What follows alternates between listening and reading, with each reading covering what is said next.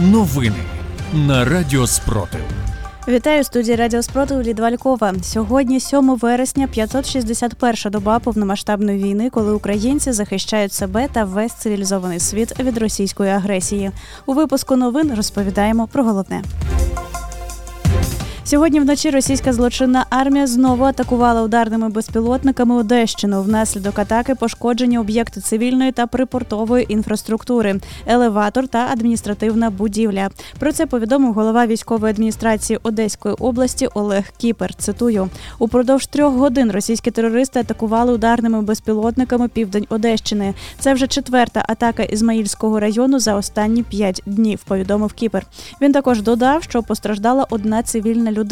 Водій вантажного автомобіля отримав легку травму ноги. Наразі на місці триває ліквідація наслідків. Працюють відповідні служби. У ніч на 7 вересня повітряні сили збили 25 безпілотників шахет з 33 запущених на Сумську та Одеську області України.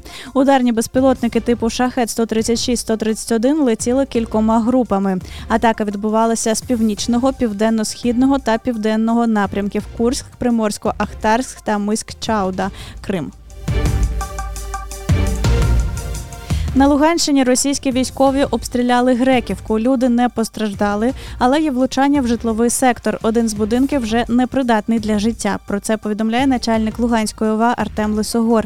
Окупантам байдуже чи мешкають там люди і скільки їх. Тому ми постійно наполягаємо на евакуації. Місцеве населення погоджується повільно. Доки домівка та худоба цілі, селяни не хочуть їх залишати. Йдеться у повідомленні начальника ОВА. На окупованій території Херсонщини проводять так звані місцеві вибори. Втім, під час голосування стали відомі випадки вручення повісток. Про це розповів речник Херсонської ОВА Олександр Толоконніков в ефірі телеканалу Ми Україна. Цитую, це виглядає як театр абсурду. Вчора були повідомлення, що колаборанти зі скринькою на шиї прийшли на місцевий ринок, і тільки одна людина проголосувала. Вони ходили, вмовляли, але ніхто не хоче голосувати і брати у цьому участь. В інших населених пунктах така ж ситуація. Вони це називають мобільним пересувним пунктом для голосування. Повідомив він. За його словами, люди ховаються і не відкривають окупантам двері.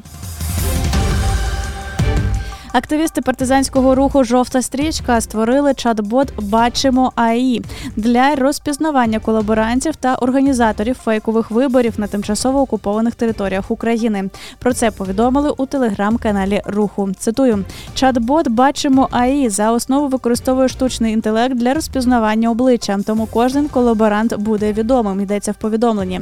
У чат-боті можна анонімно надсилати фото та відео з зображенням організаторів фейкових виборів, які ходять по домі домівках чи на виборчих дільницях, а також відео, де організатори примушують до голосування, стукають у двері чи підроблюють підписи в бюлетені.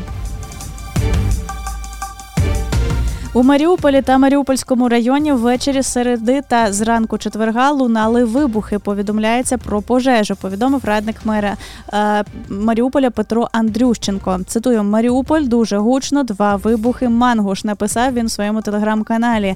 І пізніше додав, що після ранкових вибухів у Маріуполі та районі зафіксовано пожежу за ТРЦ Порт Сіті та в районі бетонного міні-заводу. За його словами, окупанти підняли авіацію з Приморсько-Ахтарського та Ростов. Ростовського напрямків в бік Запоріжжя. На Донеччині співробітники СБУ затримали бойовика ворожого бандформування Оплот, який брав участь в захопленні Херсода і воював проти України на території Миколаївської області.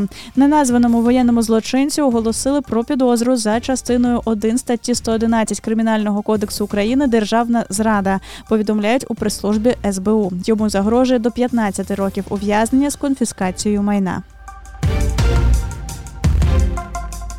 Українські захисники мають успіх на південь від Бахмута, витісняють противника із займаних позицій та закріплюються на досягнутих рубежах. Повідомляє український генштаб.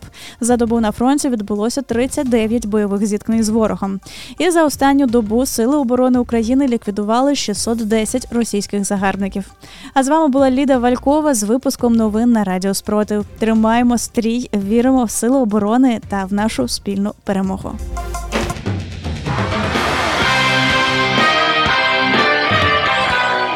Радіо Спротив.